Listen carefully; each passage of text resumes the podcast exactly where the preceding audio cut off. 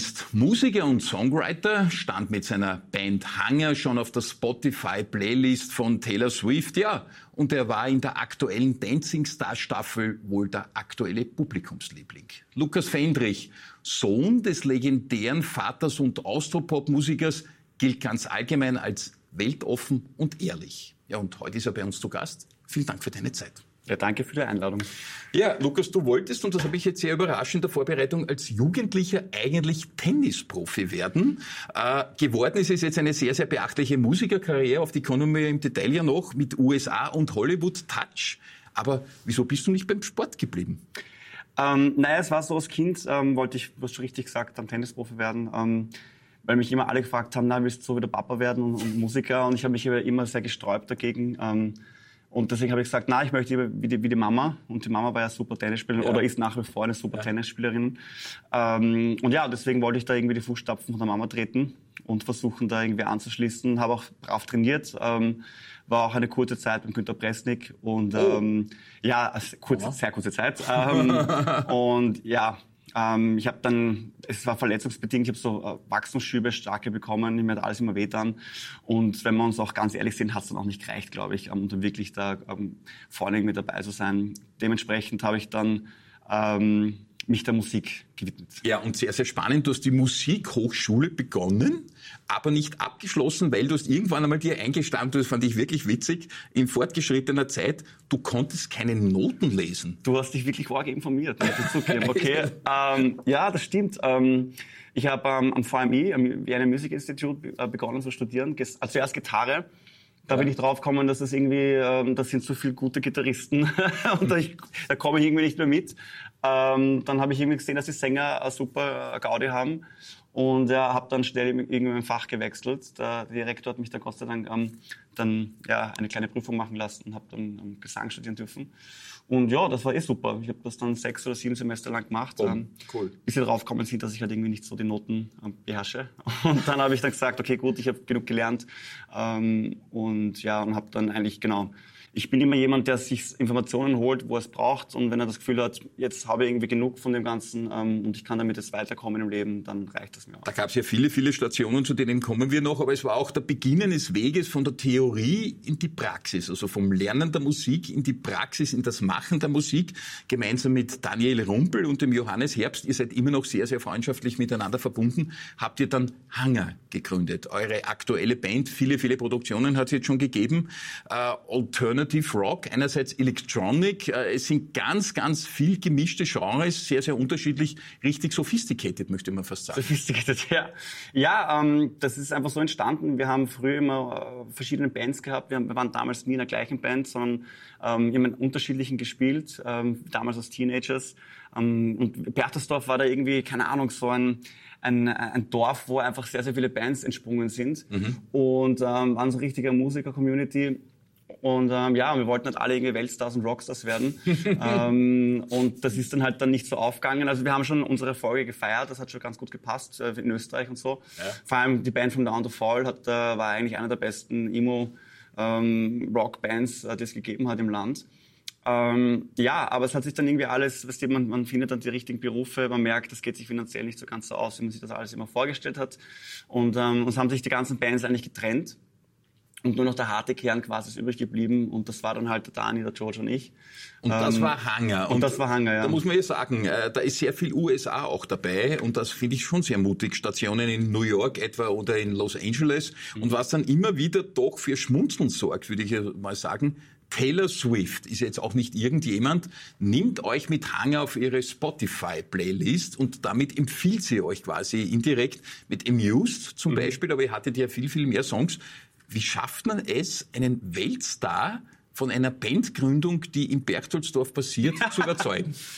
Ähm, ja, ich habe äh, keine Ahnung, wie das ganz genau abgelaufen ist. Ähm, es ist noch immer ähm, einfach eine arge Geschichte. Es ist schon ein, bisschen, es ist schon ein paar Jahre her, aber mhm. trotzdem mhm. ist es äh, noch immer was ganz Spezielles gewesen in meiner Karriere, dass sowas passiert ist.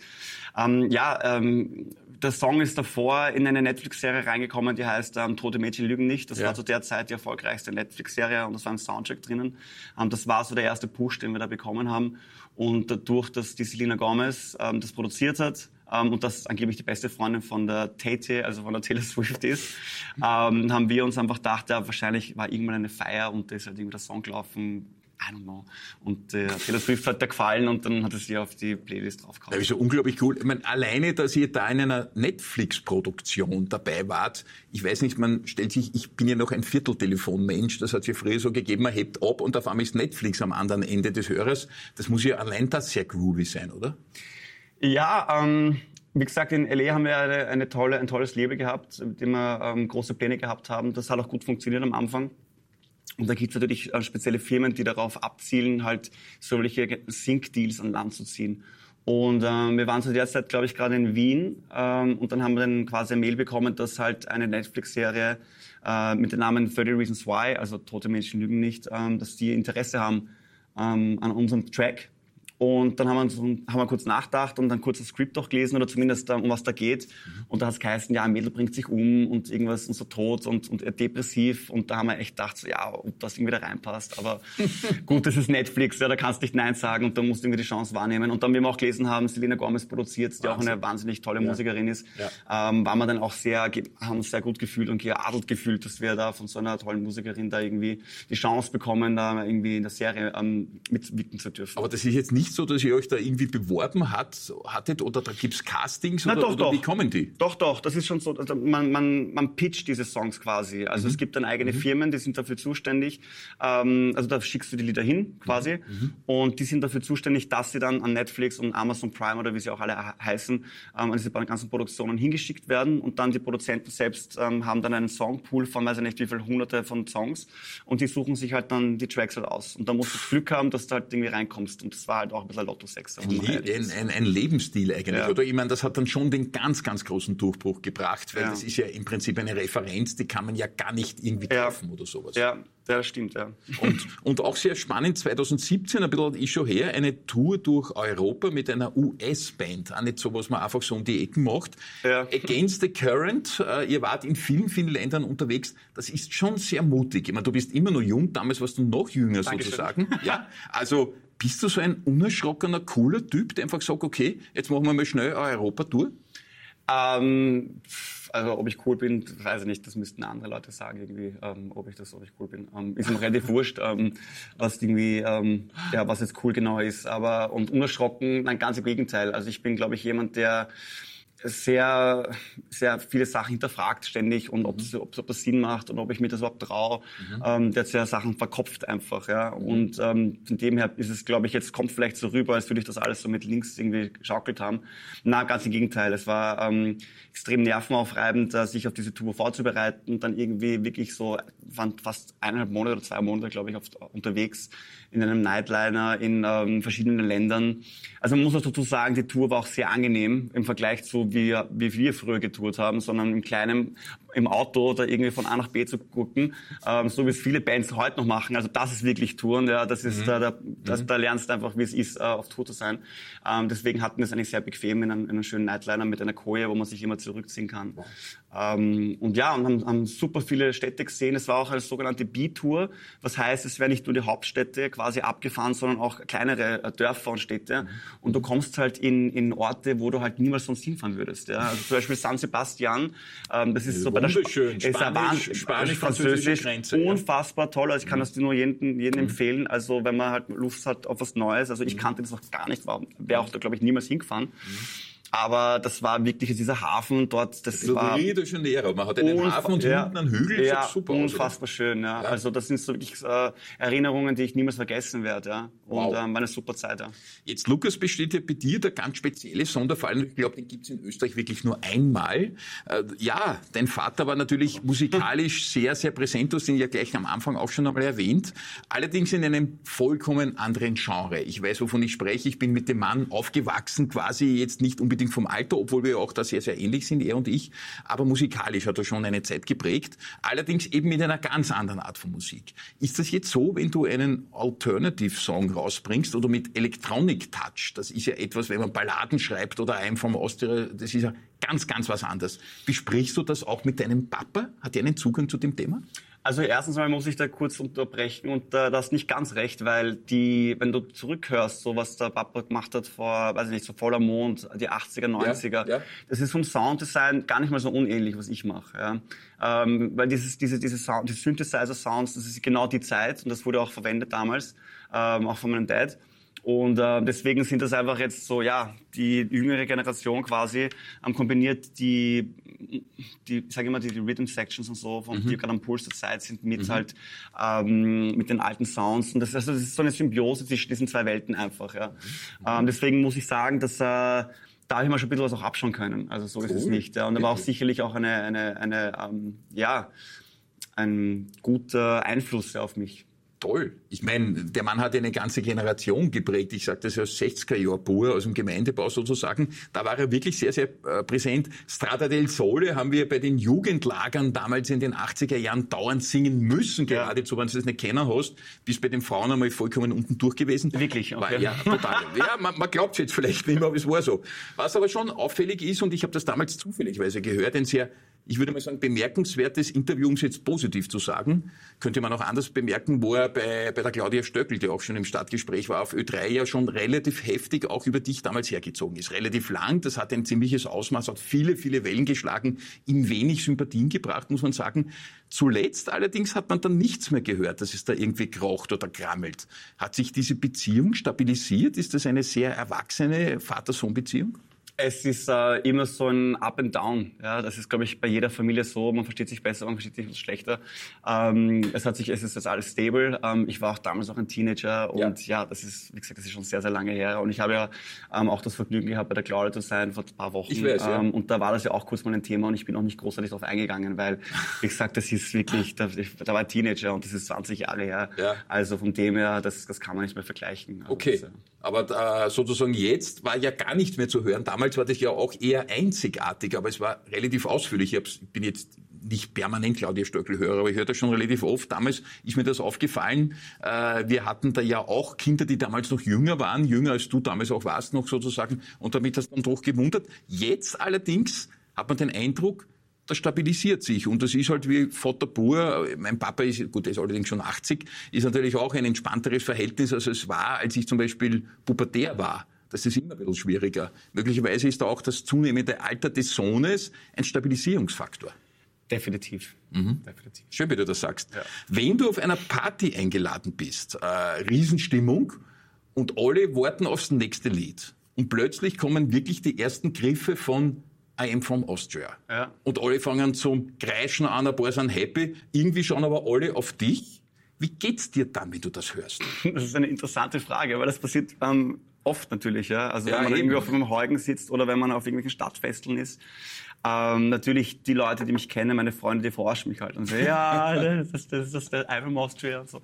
Aber ja, wie gesagt, ich bin damit aufgewachsen, das ist immer eine, eine Gaudi und ich freue mich immer, wenn wir es hören, das Lied. Und ähm, wenn wir einfach gute Stimmung haben, dann, dann passt das schon. Das geht schon rein. Also du hast es jetzt nicht zu oft gehört oder es ist dann wieder der Na, doch, ich habe schon, hab schon sehr oft gehört. Das kann ich mir vorstellen, ja. Das so wie wir alle, glaube ich, haben schon Keine Frage. Gehört. Bei mir war es überhaupt ganz arg, weil ich war im, im Oktober letzten Jahres zum ersten Mal in meinem Leben überhaupt als eigentlich begeisterter Bergsteiger am Großglocknergipfel. Mhm hat man da gar nichts gedacht dabei beim Raufgehen. Und als wir dann oben angekommen sind bei diesem Gipfelkreuz, und es war nur, wir waren eine Dreier-Seilschaft, dort keiner. Mhm, und plötzlich denke ich mir, boah, jetzt müsste der Hubschrauber kommen mhm. und einem vom Austria da runterblasen. Das ich, war ja das Musikvideo damals. Das ja. war das Musikvideo mhm. damals. Und ich muss sagen, bei diesem Gedanken habe ich Tränen in die Augen bekommen. Also wenn du da am Glockner stehst und du dieses Lied äh, implizierst. Also bist du auch sehr Österreich verbunden. Total. Ja. Ja, und das liegt ja auch an diesem Lied. Ja. Viel mehr als an der Original-Bundeshymne, die ist schon okay. Aber diese Nummer kann wirklich was. Und da gab es diese Flugaufnahme von oben und die fliegen da über den Gipfelträger.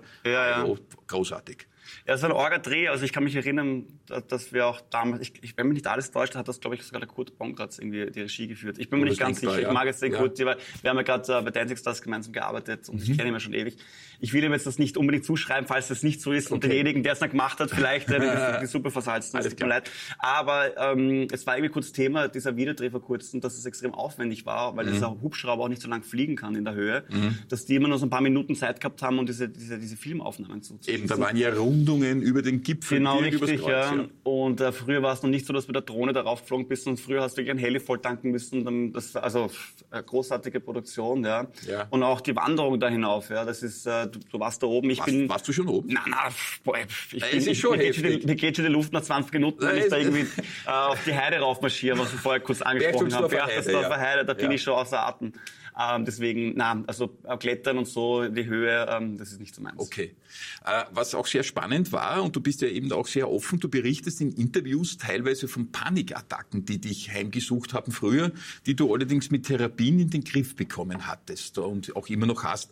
Weißt du jetzt noch, was der Auslöser für diesen Zustand war? Nein, das weiß ich nicht ganz genau, aber das sind so äh, Sachen, die jetzt einfach aufgearbeitet werden mit der Zeit. Ja. Und das ist, ist auch nichts, was du von heute auf morgen wegkriegst.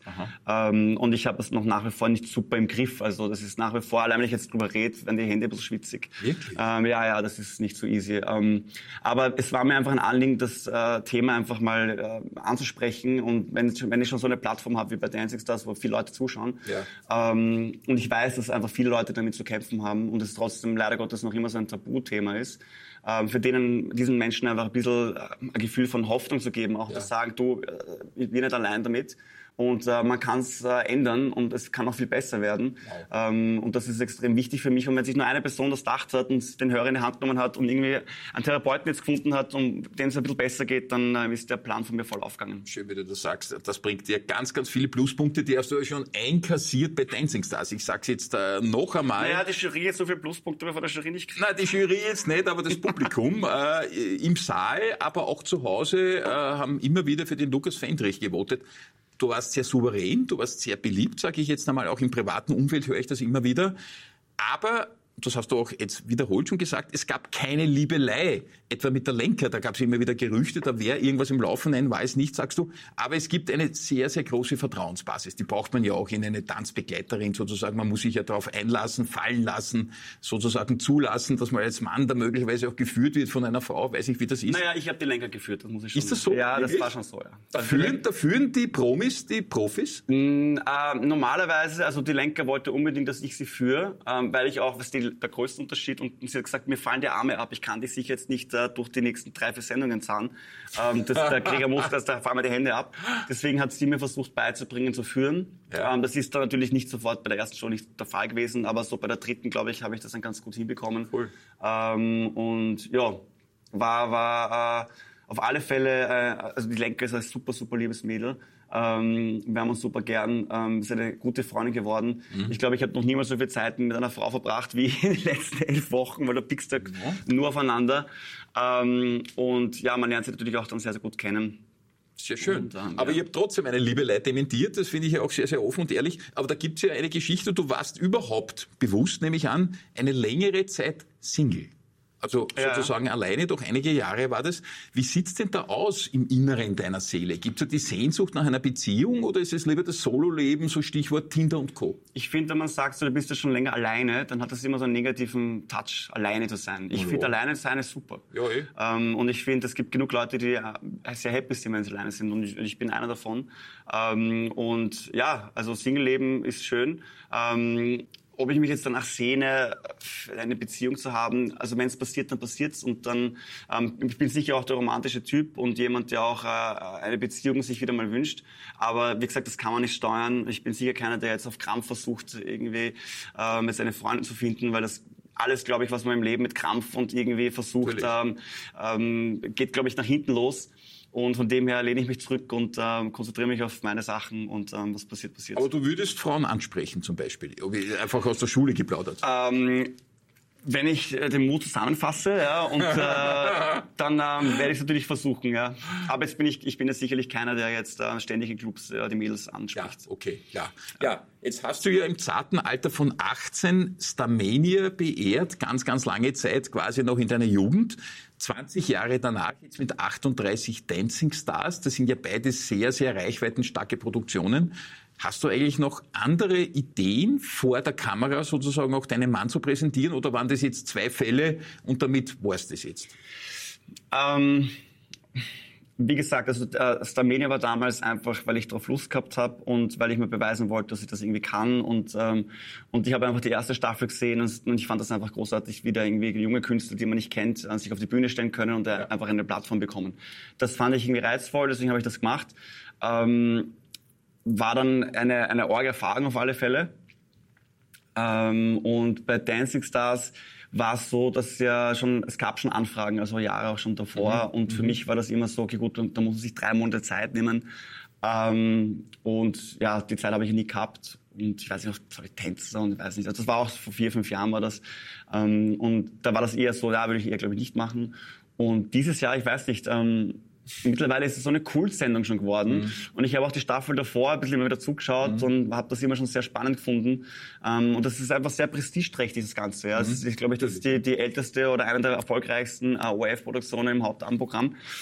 Ähm, und ich habe mir gedacht, ja, das, das, das haben sie sich wieder gefragt und ich habe eigentlich auch Zeit. Also und schaffe ich das überhaupt? Da habe ich mir selber so gefragt, du, will ich mir das antun oder schaffe ich das überhaupt, dort äh, aufzutreten, jeden Abend da irgendwie oder jeden Freitagabend ähm, da irgendwie abzuliefern? Ähm, und eben auch mit meiner Anxiety ähm, zu kämpfen habe. Ja? Und ähm, das ist dann nicht so ohne, weil es ist halt oft, wenn es schlimm wird, kann es sein, dass ich einfach umfall. Boom. Und dann, äh, Wirklich? ja, ja, und, ähm, und dann ähm, war halt so die, die, die Situation, so, okay, gut, ähm, wenn ich jetzt das, wenn ich da mitmache und ich gehe da auf die Bühne und ich kipp nach 20 Sekunden um im, im Live-Fernsehen, dann ist es halt schon ein bisschen. Das wäre ja, das, das wär arg gewesen. Das wär arg gewesen. Und das war halt so irgendwie, das, aber ich wollte es mir trotzdem irgendwie beweisen, weil ich dann irgendwie auch das Gefühl gehabt habe, ich will das machen, ich habe Bock drauf und ich will das aber tanzen lernen und eine neue Erfahrung und mal schauen, was da passiert. Und wenn du dich dann siehst, ich bin ja sicher, du ich bist Ich habe ihn noch nie gesehen. Geh auf, Ich schwöre dir, ich habe ich hab, ich hab's mir nicht angeschaut. Das gibt's ja nicht. Ja. Jemand, der so im Rampenlicht steht wie du, schaut sich das nicht an? Nein, also ich habe mir jetzt am Schluss, ähm, der hat mich die Lenker gezwungen, unseren letzten Tanz anzuschauen. Was jetzt ähm, im Finale dann, das, wie, wie alle? Achso, so nein, das habe ich auch noch nicht gesehen. Gut, nein. das war jetzt nicht so lang. Das war auch nicht lang. Ihr ja. hattet ja vier große Tänze und Tänze waren ja mehr, aber sozusagen vier Wochen waren das. Also da gibt's ja ganz viel zum Anschauen. Ob nein, es, waren, es waren sieben Wochen. Sieben, sieben Wochen. Sieben, sieben Wochen, vier Tänze, Richtig sieben Tänze, glaube ich, waren es insgesamt, ja. Sieben Wochen waren wir. Aber ich meine, das ist doch undenkbar, dass jemand, der an der Bühne steht und immer wieder performt mit Hanger und äh, Taylor Swift überzeugt, sich die eigenen Passatobels nicht ausschaut. Nein, nein, das, das brauche ich nicht sehen. Das, das, nein, das, ich will mich da, vor allem, also das Tanzen ist noch halbwegs dann gegangen, weil ich habe mir die letzte Folge angeschaut, also wo wir rausgeflogen sind, da wollte die Lenker nämlich mir beweisen, es war trotzdem, sie haben das urgut gemacht. Ja. Schau dir das bitte an, weil ich war dann schon so, okay, gut, haben wir das irgendwie verschissen, ich weiß es nicht. Mhm. Ähm, und sie so, na Lukas, das war so toll, bitte schau dir das an. Und dann hat sie mich überredet am Handy, haben wir das dann kurz, habe ich dann irgendwie rein, ähm, reingeschaut. Aber das war auch schon genug, Dankeschön. Und vor allem, wenn ich dann irgendwie Interviews oder so, äh, ja. wenn ich dann irgendwie rede dort, das ist einfach, das ist keine Ahnung, das kann ich nicht. Geh auf, bitte. Nein, das schaue ich mir nicht an. Du bist ja ein total offener Typ, auch wie ja. du jetzt redest. Man hat überhaupt nicht den Eindruck, dass du irgendwie tangiert bist. Ja. Das kommt ja ganz aus dir heraus im Prinzip. Äh, was jetzt noch ganz am Schluss spannend ist, Hobbys, äh, haben wir jetzt schon gehört, Musik und Songwriting eh ganz klar, das machst du ja mhm. seit mit, mit Passion sozusagen. Aber gibt's da noch was in dir drinnen? Tanzen weiß ich jetzt nicht, ob es zum großen Hobby wird, aber wo noch eine Leidenschaft in deiner Seele wohnt, von der wir alle nichts wissen? Ähm, naja, ein bisschen Privatsphäre und, und Geheimnisse, glaube ich, behalte ich noch für mich. Ähm, Aber da gibt, da gibt natürlich es gibt's genug. Ja, natürlich ah, gibt's genug. Ja, jetzt sagst du das in den letzten ja. Sekunden. Ja, ich schau aus, oder was? Es ist gleich aus. Ach so, na, habe ich alles richtig gemacht. Aber tanzen fortsetzen mit der Lenker, ist das ein Thema? Mit, ja, ja, definitiv. Ja, also ich werde jetzt sicher nicht äh, das ähm, Pensum, was wir gerade abgespult haben, ähm, so beibehalten. Das wäre wahnsinnig. Das ist extrem, ja. Das, ja, das ist, wenn du, wenn du elf Wochen lang ähm, jeden Tag drei bis fünf Stunden trainierst ohne Pause. Mhm. Ähm, ja, da gehst zugrunde. Also, also, jetzt der normale, aber es ist nicht der Anfängerkurs, weil du bist ja. jetzt auf einem Label, das ist Goldstar im Wesentlichen oder mehr, keine Frage. Nein, das stimmt ja gar nicht. Naja. Habe, na, na, die, die, Leute glauben alle, ich kann jetzt tanzen, das ist ein Schwachsinn. ich, ich, kann nur Choreografien. Und selbst Tänze halt, zumindest. Na, sieben? Sieben, sieben, sieben, sieben. Tänze. Ja gut, aber jetzt im Finale war es auch noch einmal, also da ist ja schon Ja, mehr aber da habe ich ja noch die Rumba-Tanz, der wir ja schon können. Also ich hätte sie können sollen, ich habe es wieder lernen müssen, weil du in der kurzen Zeit ist es eigentlich nur Kurzzeitgedächtnis. Das ist so Mind-Chunking. Mhm. Das heißt, du versuchst das irgendwie, diese Schritte in dein, in dein Hirn reinzukriegen, ähm, damit du das ja am Freitag dann tanzen kannst und du bist meistens am Mittwoch noch nicht einmal so weit, dass du es überhaupt durchschaffst, die Choreografie. Wahnsinn. Also es ist wirklich stressig. Boom. Und dann am Donnerstag schaffst du es das erste Mal und am Freitag bist du auf der Bühne damit. Ja. Und, ähm, und dann bist du so happy, dass du es dann geschafft hast, dass du es nicht komplett versaut hast. Und Gott sei Dank äh, ist mir nie auf der Bühne irgendwas passiert, dass ich einen Blackout hatte oder so, wie Ja. es oft bei Generalproben passiert Ja, ist. klar. Und ähm, ja, also das war, war ziemlich heavy. Vor allem, du musst dann am Samstag, also Freitag ist die Show, am Samstag beginnst du wieder bei Null. Wahnsinn. Und das ist halt einfach elf Wochen lang äh, das zu machen. Ja. Ähm, also, Nach dem Tanz ist vor dem Tanz geradezu, man muss abliefern, Ja. aber das kennst du von Hanger ja auch. Jetzt, wo du Taylor Swift schon vereinnahmt hast, gibt jetzt noch den Star, wo du sagst, da müssen wir uns schon noch eine wamsen. Nein, überhaupt nicht. Also, ist, also wie gesagt, ähm, das, ist, äh, das war Lotto 6 dass sowas passiert äh, und ähm, das wird auch nicht nochmal passieren. Also ich kann mir das nicht vorstellen. Aber wie gesagt, ich werde weiter an meiner Karriere arbeiten und feilen und werde nach wie vor Musik machen. Ich habe jetzt auch vor, wahrscheinlich ein bisschen was vielleicht deutschsprachig zu machen. Also mal schauen, was da passiert. Ich bin gerade so ein bisschen in Experimentierphase. Ähm, und ja, also wie gesagt, was, wenn mir irgendwas Tolles noch passiert, da freue ich mich natürlich, aber es ist ja so welche Orgenschichten. Es war ein großes Vergnügen, ein bisschen in deine Seele blicken zu dürfen, was dich so antreibt, was dich so ausmacht. Lukas Fendrich, ganz, ganz herzlichen Glückwunsch für das, was du schon erlebt hast. Du bist kurz vor 40, andere schaffen das bis will ich 80. gar nicht ne? es dauert noch zwei Jahre. Jahre habe ich zwei. Jahre hast du noch, aber ganz lang ist auch nicht. Ich darf das als 56-Jähriger schon sagen. Es tut sich auch nachher noch viel, aber du hast einen unfassbaren Weg hinter dir. Vielen Dank für den. Besuch im Studio. Vielen, vielen Dank.